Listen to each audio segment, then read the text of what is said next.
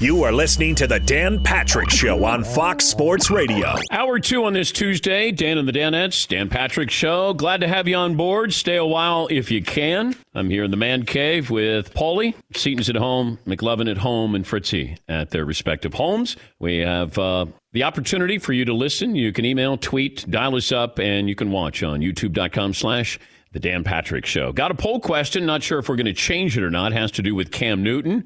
It was on this day nine years ago when he was taken number one overall by the Carolina Panthers. And right now on the outside looking in, waiting for a team to dial him up. Yes, McLovin. Okay, which team should sign Cam Newton? The Patriots run away, number yeah. one. The Jaguars, two. Then the Steelers, three. Okay. Well, I understand the Steelers. I just I don't know about Ben. And I, you know, Ben has been a little frosty when they took Mason Rudolph a couple of years ago. They've drafted quarterbacks, but you bring in Cam, Ben coming off that injury, Ben at what, 38 years of age, 37 years of age? You know, we're starting to get towards the end with Ben Roethlisberger. I just don't know how he would process that if you're going to bring him in. Yeah, McLovin. There's another team on that Vegas list, the Broncos, which brings up the other question: Do you trust Drew Lock now that they have a couple more weapons? I'm going to give him another year. I'm going to give him this year coming up because you went out and got all of these resources for him. You got all these wide receivers, and you know they they like the athleticism, they like his arm. It comes down to processing the game. They all have talent. You wouldn't get this far. You know, they, people make this argument all the time when they hear me on my steroid rant. Steroids don't help you hit the baseball. No, you get to the major leagues, you've already learned how to hit a baseball. Steroids help you hit a baseball further.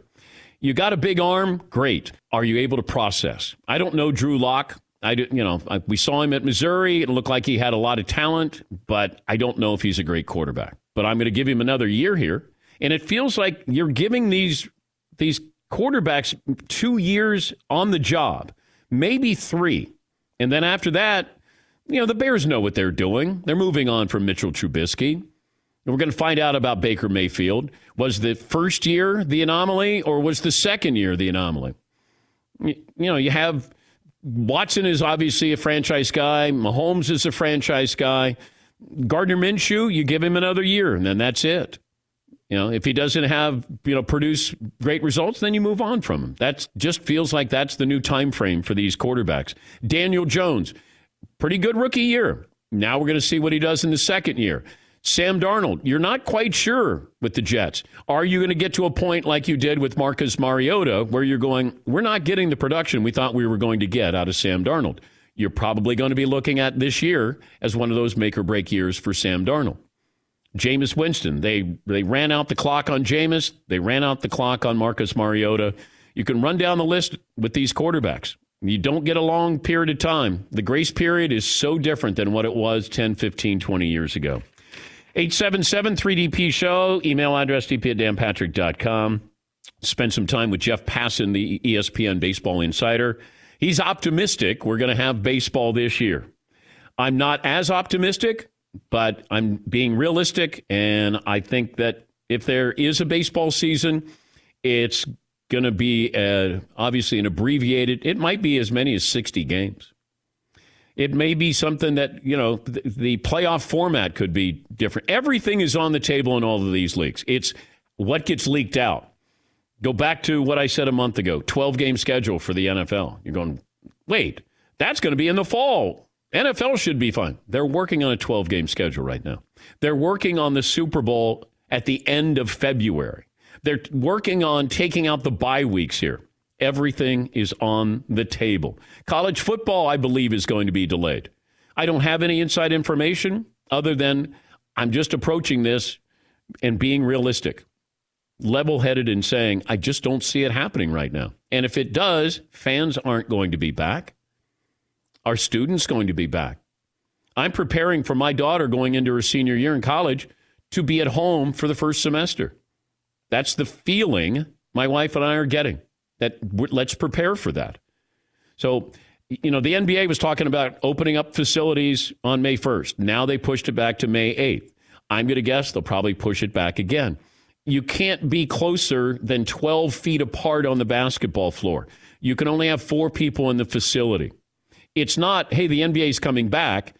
You're dipping your toe in the water. That's it. And uh, you know, we're going to have movement with golf, and then I think you're going to have other sports. The you know, WWE and UFC, they're going to be coming back as well. But I don't know if you're going to have the major sports back anytime soon. Is baseball coming back? Can they do it? Can they quarantine? Can you do it in Florida, and Arizona? They're thinking about all of these possibilities. Everything is on the table. That's what people should understand. And I like that they're forward thinking, but you got to be careful. You got to be careful where you look at this and go, boy, it seems like we're getting back to normal here. We're not. France's prime minister just announced that sporting events in the country are um, until September. Uh, there will be no sporting events until September right now. I mean, that's even an optimistic time frame there with just September. I, I want to be optimistic. I hope we get sports back, but uh, I, I just, given everything, and doctors are talking about this. So it's not just a talking head like me. The doctors are saying that they're not optimistic on fans being able to go to sporting events until 2021. They're not even optimistic the Olympics next July that have already been postponed. Not even optimistic about that. Because just do the math. Getting fans to go into one city, all of these athletes, all of these fans, it, it, it, without a vaccine, and they're not looking at having a vaccine for 12 to 18 months. I don't know how safe you're going to feel going to a sporting event, but you can imagine a lot of people are going to be very, very cautious. There's going to be trepidation of going to a sporting event here. Even though you may not have it, you may be asymptomatic, you may take all the precautions. You're only as safe as the people around you. All right, got our poll question. We going to stay with that, McLovin? Or are you going to change it? Paulie had an interesting question. If we had told you a year ago that these players were likely not going to the Hall of Fame, which one would you not believe the most? Cam Newton, Andrew Luck, or Antonio Brown? Uh, I guess I would say Andrew Luck because they'd fixed the offensive line and it felt like we were seeing the true Andrew Luck. But at quarterbacking, you you have to have put up either really big numbers or win Super Bowls. And maybe Luck would have won a Super Bowl or two, maybe. But I don't know if he'd be putting up monster numbers there because of the injuries. Um, Antonio Brown may still get into the Hall of Fame.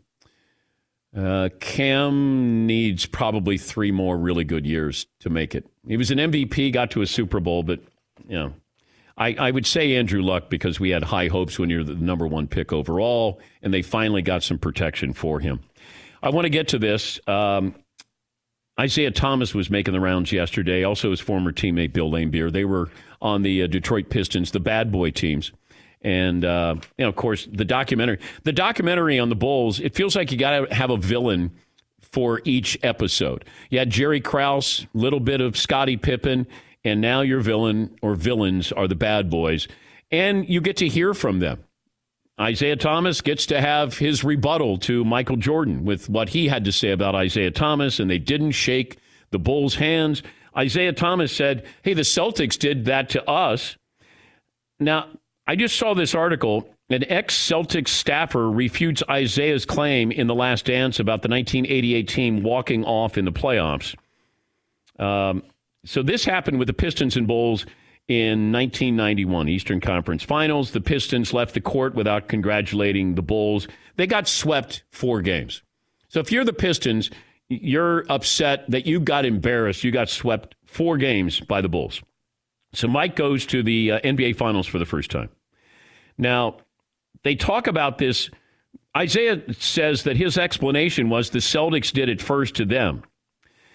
John Jennings, a former Boston staff member, said on Monday what Isiah said simply isn't true. I was sitting behind head coach K.C. Jones, and uh, I'm trying to think if there was anything. Um, I think it was to get off the floor. One of the scariest experiences of my life was after that game ended, Jennings said. I was literally behind K.C. Jones, and we were trying to make our way to the locker room. You had all these people. It was a dome stadium, massive crowd. They were coming onto the floor, excited, jumping up and down. It was crazy, absolutely pandemonium. Uh, they finally beat us. So you get it. Nothing against Detroit fans, but I've never forgotten that feeling of trying to make it out way, make our way to the locker room. Uh, all I know is Kevin McHale, who struck up, I believe, a friendship with Isiah. You can see them leaving the court at the same time, and I believe Isiah had talked to Kevin privately about, hey, we got to get over the hump. How do we get over the hump? Asking Kevin McHale, the team they couldn't beat, how to beat the Boston Celtics. So Isiah said, hey, the Celtics did that to us as well. Yeah, keep this in mind. I was there when Magic hits the, the jump, the, that running hook in, in the garden to beat the Celtics. When the, the Lakers won the NBA Finals in the Boston Garden, is anybody here going to say, I never saw the Celtics shake their hands? Or when the when the Celtics won and a team is running off the floor at the Boston Garden, did it, did anybody say anything about that? I mean, it's kind of silly. I mean, it's sportsmanship, but okay. Isiah was on uh, Get Up on ESPN yesterday, and uh, he had this to say about not making the dream team because Reggie Miller yesterday say, hey, hey, you know what? Uh, Mike didn't want him on the dream team, plain and simple. Also, understand this Isiah and the Pistons beat up Michael Jordan. They literally beat him up on the floor. They were known as the bad boys, and they lived up to that reputation. And then during the All Star game, Isiah told players on the Eastern Conference All Star team to freeze out Michael Jordan. Don't pass the ball to Mike. you can understand there's a little bit of backstory here with Michael Jordan. And Jordan doesn't forget. He doesn't forgive. He doesn't forget.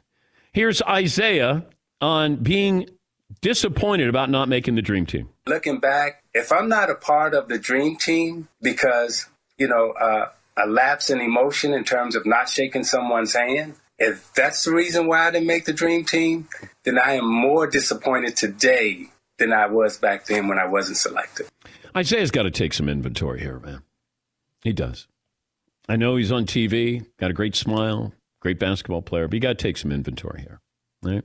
Got to understand who you were as a player, who your team was when you were playing. It's different. And you can't do this to Jordan. You can't. And you can't come back and say, "Oh, I'm really disappointed that you know I, am uh, that we're being labeled these bad guys, and you know we didn't shake their hands and all." Own it you owned your style, then own it now. I, I would be shouting from the mountaintops. Hell no, I didn't want to shake his hand. If I'm the Pistons, don't give me this apology tour. I would go about it the way Bill Laimbeer did. He was on the jump yesterday on ESPN, and this is what Laimbeer had to say. Well, we weren't bad people. We were just basketball players winning. And that kind of stuck with me because they didn't know who we were or what we were about as individuals in our family life. So all that whining they did, why shake their hand? They were just whiners. They won. They won the series. Give them credit. We got old.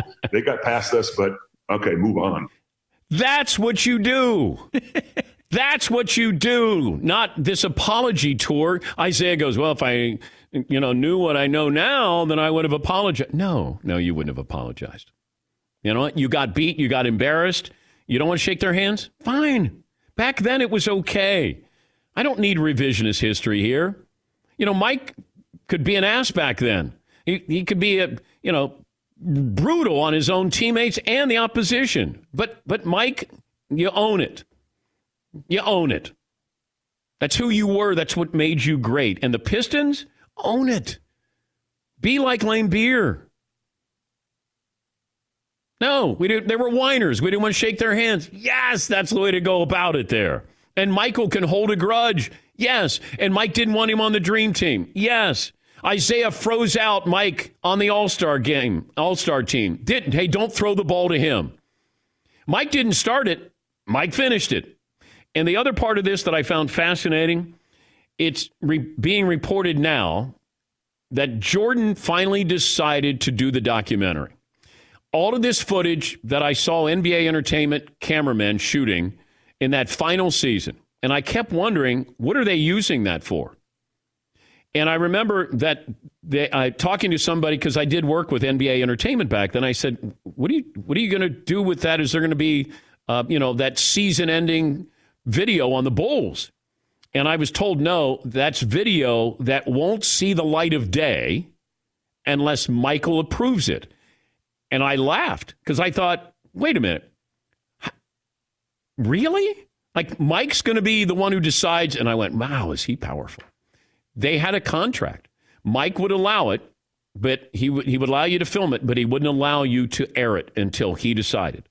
Let's fast forward here to Michael being approached about the documentary because they he had been approached and they kept saying, you know, hey, we still have that footage.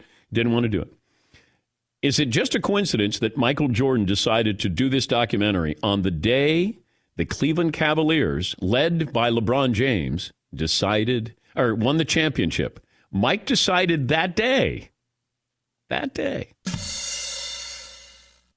It's not a coincidence, folks. That's Michael Jordan.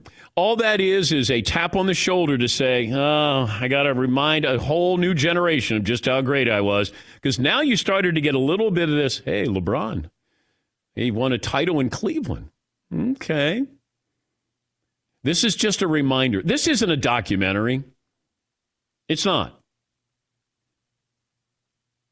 This is a reminder of Michael saying to everybody in the basketball world, hey, if you didn't see it, now you get a chance. This is this is what it was all about. This is who we were. This is how great I was.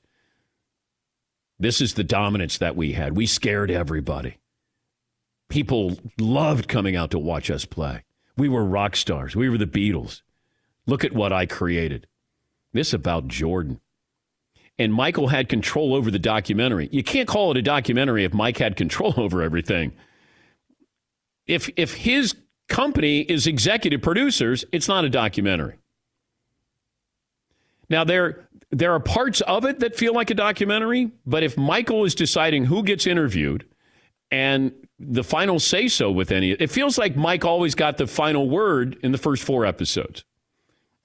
he always gets the ball last with the game on the line. This is what Michael does. But this is what has been reported that Mike told the producers, let's do it after watching LeBron James celebrate a championship in Cleveland. I don't know if LeBron wins another title in LA that Michael has more footage to put out next year or the year after, just to remind people that, hey, LeBron's got four now. Just want to let you know I have six. But this is about Michael Jordan. He's the ultimate competitor. Still competing. Give him a chance, he'll compete. And I think that's what this is.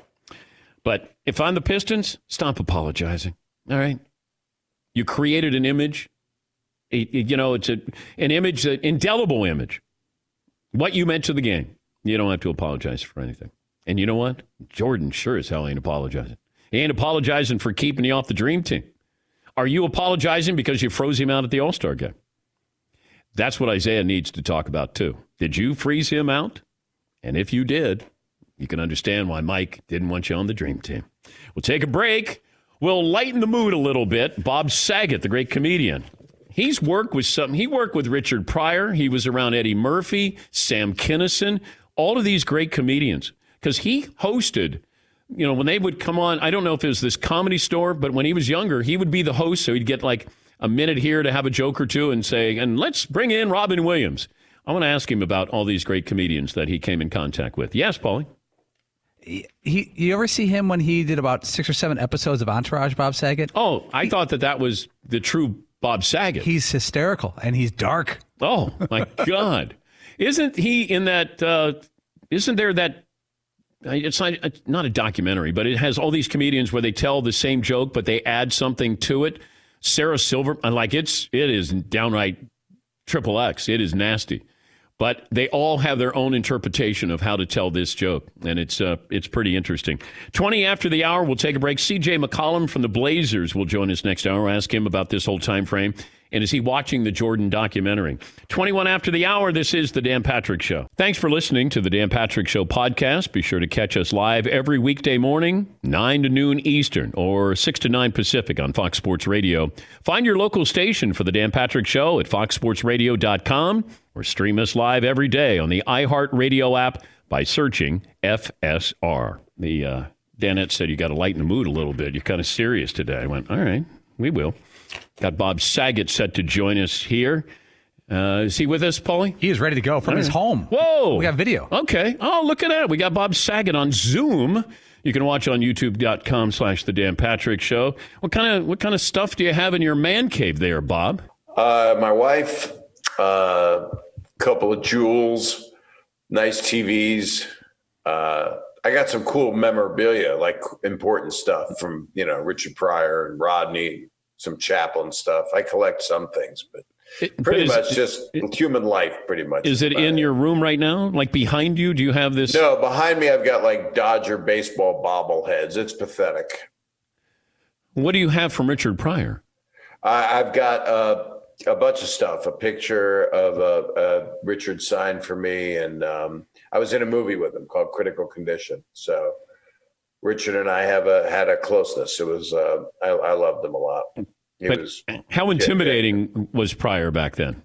Well, I was at the comedy store for like eight years, so I was just there as an MC trying to get a job. I would do little gigs here and there, and so I would be on stage and I'd bring Robin Williams up, and then you know rest his soul, whatever the hell you say, because he shouldn't be dead, and then I'd bring Richard up, and then uh, Sam Kinison would go on. It was insane. It was. Uh, it's popular again. Well, it's not popular now. You can't go anywhere. But um, but Richard was was pretty astonishing.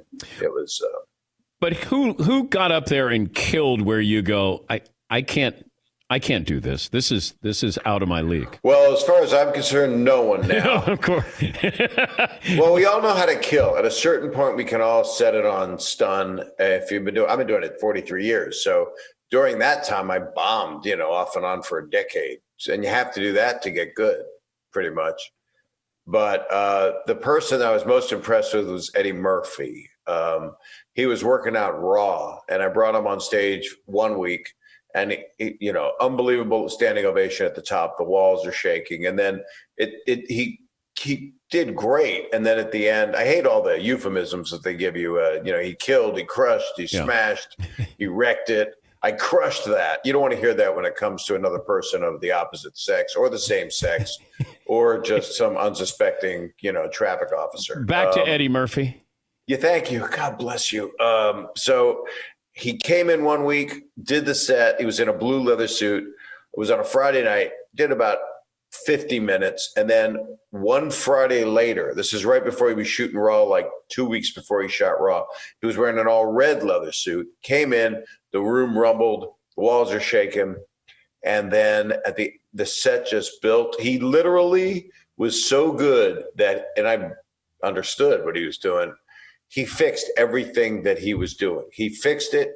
He he understood it more. He told it. He, he elongated it because he told it more as a person would tell it. Like Richard, that's kind of the role model for how you tell the story. You embellish it, um, and he wasn't working on it at that point. He was refining it, and literally, it was the biggest reaction I'd ever seen to anyone except for one set I had in Central Florida.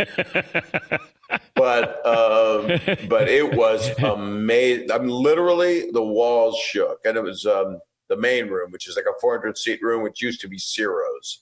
So yeah, uh, yeah, it, it was it was astonishing. I mean, and I, and Robin always would kill, you know, but sometimes the, the best people like Richard would just take chances. Would just, and Chappelle does that. Bill Burr, they go on stage and you don't know where the valleys are. They're not going up. Once in a while, it feels good to go up and go. I'm gonna. I, I feel like killing tonight. I'm gonna. I'm gonna just not try anything that new. Or if I try something new, it's to be in the middle, and I'm to be all amped up kind of like an athlete that goes, okay, I'm some, you don't know when you're in the zone, but if you feel that you're in the zone, then you can do no wrong. What know? would Kinison be like nowadays? I think he'd be where he is right now. what, dead? Um, not a lot. Um, he was actually clean and sober when he was hit by that car. Um, and I loved him. I got him his first, I'm 100 years old. I got him his first spot at the comedy store. I uh, also introduced him to Rodney Dangerfield, and then Rodney put him in back to school. And then I was in the young comedian special with Sam that kind of discovered him. And then all Rodney did all the time, he was a friend of mine, Rodney, and and he would go, "Man, that's Sam. He's unbelievable." I went, uh, "I'm pretty good, Rodney." You know, man, Sam, oh Sam, Sam, Sam. And then Ron Jeremy would come over, and I'm like, "Sam, Ron Jeremy, you guys have fun. Have a good night. You know, I'm gonna I'm gonna go home and and be a wait, Jewish wait. husband." So you did? Oh, you were married at the time. Yeah, yeah. When I got divorced, I would then uh, I would take Rodney out to dinner, um, and uh, at one time I didn't call to confirm, and Ron Jeremy was coming up with two hookers to sign a release uh, that Rodney wanted him to sign so he could put in his book, and uh, they were going to get stoned and just hang out, and then uh, Rodney. I said, Rodney, I, we had dinner at seven. He said, You didn't call to confirm, man. You didn't call. uh, and he's wearing a robe, but he's got no underwear on. And it's like he's got a janitor set of keys hanging out of it, basically. He's naked. I don't think you need to say hanging out with Jeremy in the same sentence. I didn't. I wasn't there. And Ron Jeremy's a big fan of comedy, so I was doing a benefit for my scleroderma research foundation. It's not mine; it's everybody's, and uh, that's a disease my sister died from. And so Ron Jeremy, he was at the Vegas uh, event and really wanted me to sign my book uh, to him, and he wanted to get in the backstage, and I didn't know that, and he he, he blocked the door with his unit with his incredibly.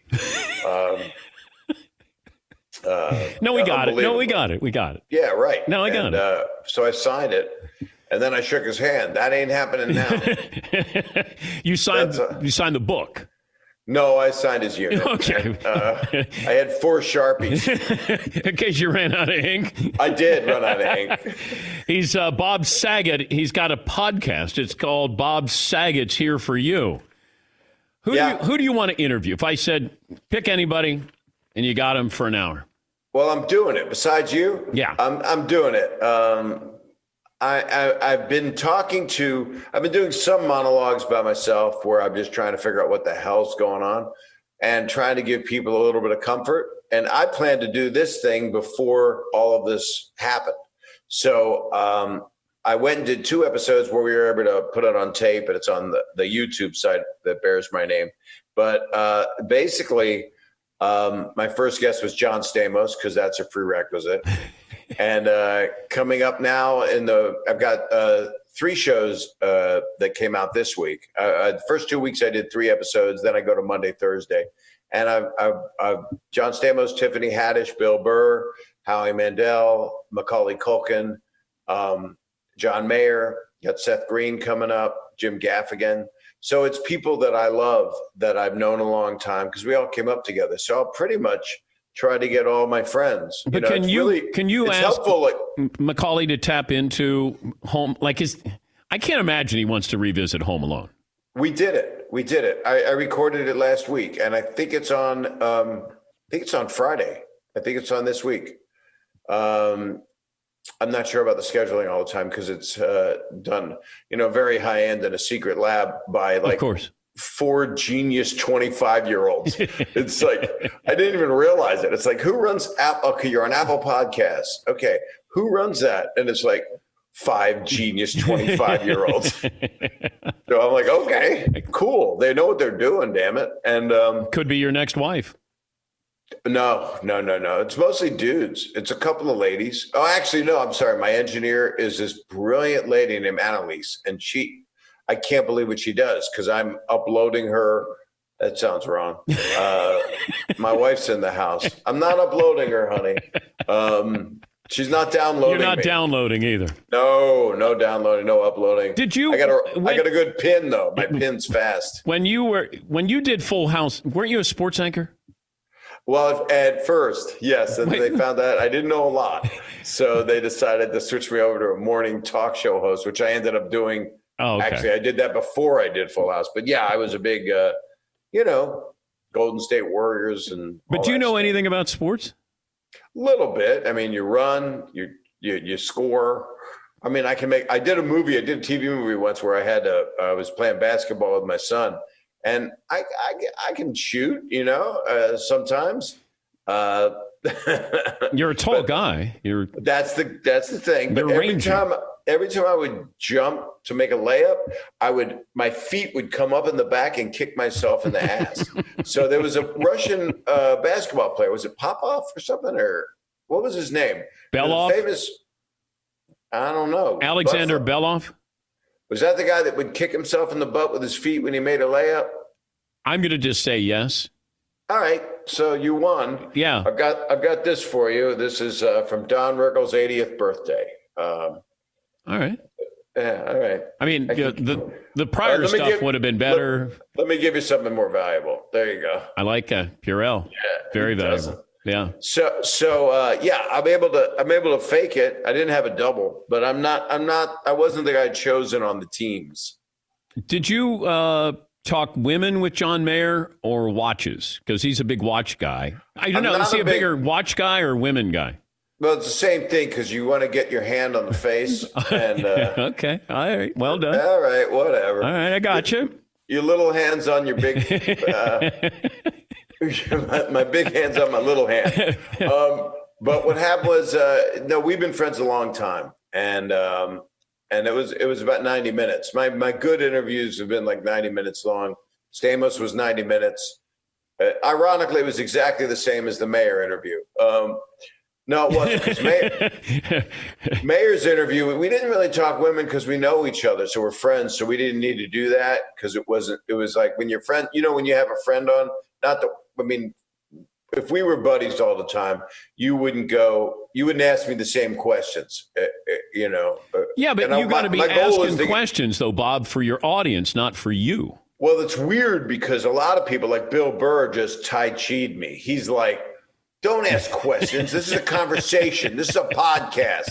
And then he told me what my stand up is he said, You know what your stand up is, Bob? And so he grills me for like 25 minutes. He beats the living hell out of me. He says, Your stand up is nothing more than the lines they couldn't use on Full House. And then you just drop F bombs around it. He said, That's all your stand up is. And so after about half an hour of getting pummeled by Bill Burr, who is one of the funniest people he on is. earth. Is Bob Saget. He's here for you in more ways than one. Bob, it's always great to talk to you. And uh, I always enjoy talking to you. I, I, I just wish you a lot of health. You got a nice place. You got nice digs there. The show's done you well. All the other guys are living in poverty. I can see it right now. Thank you, Bob. You're a good man. Thank you so much. Be well. That's uh, Bob Saget. Bob Saget's here for you podcast. It's available on iTunes and Amazon, and uh, always good to catch up with him. I never watched Full House or Fuller House. So you only know his dark and racy comedy side. Yes, I do. Well, I, I would see Full House. I just never stopped long enough to experience it. And then the Olsen twins, John Stamos, Dave Coulier, I just wasn't I, I wasn't interested in Full House or Fuller House either. Maybe a little bit more Fuller House when who's who's the one woman whose daughters were trying to get into USC? Oh, is that Aunt Betty or something like that? Any of you guys know what her it's name Lori was? Lori Lori's character. Yeah, Lori. And and what's her character's name? Aunt Betty. Aunt Betty. I don't know. That's now I might watch, but uh, that, other than that, I, I, had no interest in watching that. All right, we'll take a break here. We'll come back. Phone calls are welcome, and uh, I believe we're going to have to update that, change the poll question, aren't we, McLovin, with Cam Newton? Yeah, let's go with that. Uh, who would you be most shocked not making the Hall of Fame? Antonio Brown, Cam Newton, or Andrew Luck? Oh, all right. We're back after this in the Dan Patrick Show. Thanks for listening to the Dan Patrick Show podcast. Be sure to catch us live every weekday morning, 9 until noon Eastern, 6 to 9 Pacific on Fox Sports Radio. And you can find us on the iHeartRadio app at FSR or stream us live every day at youtube.com slash The Dan Patrick Show. 877 3DP Show. Get to your phone calls coming up. CJ McCollum of the Blazers will join us coming up. Final hour of the program. Craig in Virginia joins us now. Hi, Craig. What's on your mind today? Hey, guys. First time caller, 6'1, quarantined 185. Hey, uh, I know we've been talking about the Bulls documentary. Uh, do you guys think the Bulls win the two championships without retiring Michael? Of course, he came back late in the second season. Wonder what you guys think about their chances against those Rockets. Thanks, guys, for the show. You're saying when he went to play baseball, Craig? Yeah. What do you guys think? You think he they reel off eight straight? or uh, the Rockets team matches up well against them? Well, it was a different team with the Rockets, and I, you know, if I say yeah, the Bulls would have won eight in a row, then I'm taking something away from the Rockets. You know, the Rockets didn't have to go through Michael Jordan. We all know that. They won that title. They won those two titles. That was a really, really good team. And you had one of my favorite players of all time in Akeem Olajuwon. I, I would say that the Bulls would have still won those championships just because I would never bet against Michael Jordan. So whether that's being fair in assessing the talent that the Rockets had, uh, probably not being fair. I just know that when Michael was on the floor, he gave you the best chance to win a championship of anybody I had seen. Yeah, Paul. A couple things. A while back, we talked about this, and I checked with the odds maker I know who worked in Vegas back then. He said the Bulls would have been the favorite to win the title both years, even with the Rockets winning those seasons going into the season. Um, that Rockets team, the best Rockets team that won the title, Hakeem Olajuwon, Otis Thorpe, Vernon Maxwell, Robert Horry, Kenny Smith, Mario Elie, Sam Cassell. Those are the main lineup. They had a depth on that team. You know, they went about eight or nine deep, and you had Hakeem. You had some good shooters there, too. Uh, Kenny Smith, Kenny the Jet was great. Sam Cassell was clutch. Uh, Mario Elie was clutch. You know, Robert Horry. You, you had a lot of talent there. You know, would they have been able to match up with the Bulls? I, who's to say? It, it, it would have been a fun matchup there, but I would still always lean with the Chicago Bulls. You know, the Bulls didn't go to a seventh game in any of those NBA finals. They, they would put now they had a hard time putting teams away like Seattle. Like they might have been up three one and they allowed Seattle to get back in this. And I think they did that a couple of times where you thought, okay, they're going to close things out at home, and then they didn't. Then they'd have to go on the road to do that. But I would not bet against Michael Jordan and Phil Jackson for that matter. Yeah, Paul. That Bulls team would have had to get through the New York Knicks. That was the East representative that year when the Jordan took off. Ewing, Oakley, Starks, Doc Rivers, Anthony Mason, Charles Smith, Greg Anthony, Derek Harper, Hubert Davis.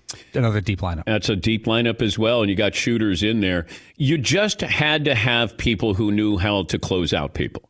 I mean, that's what being a champion is all about. There are a lot of players, teams that get to a certain level it's taking the next step.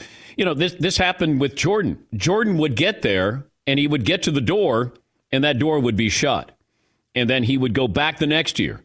That door would be shut. He finally got to the door, then he knocked it down. And then there was never another door for Michael Jordan. Some team like the New York Knicks with Patrick Ewing. They got to the door, they didn't get through the door. Some of the great teams, there have been great teams that just haven't been able to close people out. And that's because you need that one person who's who's a great closer, and Jordan's the best closer that I ever saw. You know, Tiger is a great closer, but Michael has to close against other people who are competing with him physically. Know, Tiger would able to, was able to close you out. Michael was able to do that as well. That ability to say, okay, now it's my time. And, and we see that with Michael Jordan. But make no mistake about this. It's not a true documentary on Michael Jordan. Now, I want to see what they say about off the court. I want to see about gambling. Uh, how in depth do they get with Michael losing his father? You know, those are the things that I'm, those are the things I don't know about. Everything else in the documentary so far, I know about. And maybe this documentary is not for me. It's for a, a new generation just to say to them, hey, you missed me. This will be a refresher course. And it's like the Cliff Notes version of what my career was. Enjoy it. If you think LeBron's pretty good, here, enjoy this. This is, it's almost a, like a public relations campaign by Michael Jordan and his team to just remind people LeBron may have better stats than me when it's all said and done. He won't have this. He didn't create this. Michael was in the right place at the right time. LeBron winning the title in Cleveland, that day, Michael decides that he's going to do the documentary. That's not a coincidence. That's a shot across the bow just to say, hey, enjoy it, LeBron. Enjoy that celebration because when this documentary comes out, you're not going to be the second best player. You might be the fifth best player because it's going to be me, and then there'll be four empty spots below me, and then whoever is fifth on the list. Yes, Seton. Yeah, I've been talking to my son about this because he wants to watch it and see like you know learn all about Michael Jordan. And when I was telling him about Jordan, he said, uh, "Is he better than LeBron James?" And I said, yeah, you know, and like his eyes got big and he's like, wow, he must have been really good. It, it's hard to explain why Michael Jordan was so great to somebody who didn't get to see him play because when you're watching the highlights, it's like big deal. Like everybody could do that. Yeah, Paul. My my daughter Molly said the same thing. She was watching the documentary and I had the bleeped version on and she was noticing all the back back and forth between the Pistons and the Bulls. She goes, "Well, if they're still mad at each other, why don't they just play again?" I'm like, "Well, they're they're old and out of shape." And she goes, "You and your friends are old out of shape, and you guys played that basketball league last year." Yeah, Like, that's true. well said. Yeah. The AUAA. There'll be a 30 for 30 on the AUAA, by the way. Uh, let me see. Kentucky A in Boston is on the phone. Kentucky. Six two, Yeah. two twenty five. All right. Hey, thanks, guys. Hey, uh, good morning, guys. Uh, just uh, have it on the unofficial, official, unofficial, official word, much like Tom in Ohio. Um, a guy that was an extra in Waterboy has told me that the Boston Red Sox has packed up everything and they're moving to Arizona. I'm giving you, I'm giving you the inside scoop on MLB that, that your, your MLB insider can't give you. right, right, All right. It's breaking news. Dave. Thank you. Thank you, Kentucky. So, wait, the Red Sox are moving to Arizona? Is that what Kentucky said? According to Kentucky. Right? Right? Wrong? Wrong? Who's screening the calls back there, Marvin? CJ McCollum and the Blazers will join us, and more phone calls coming up here on the very popular, well listened to Dan Patrick Show.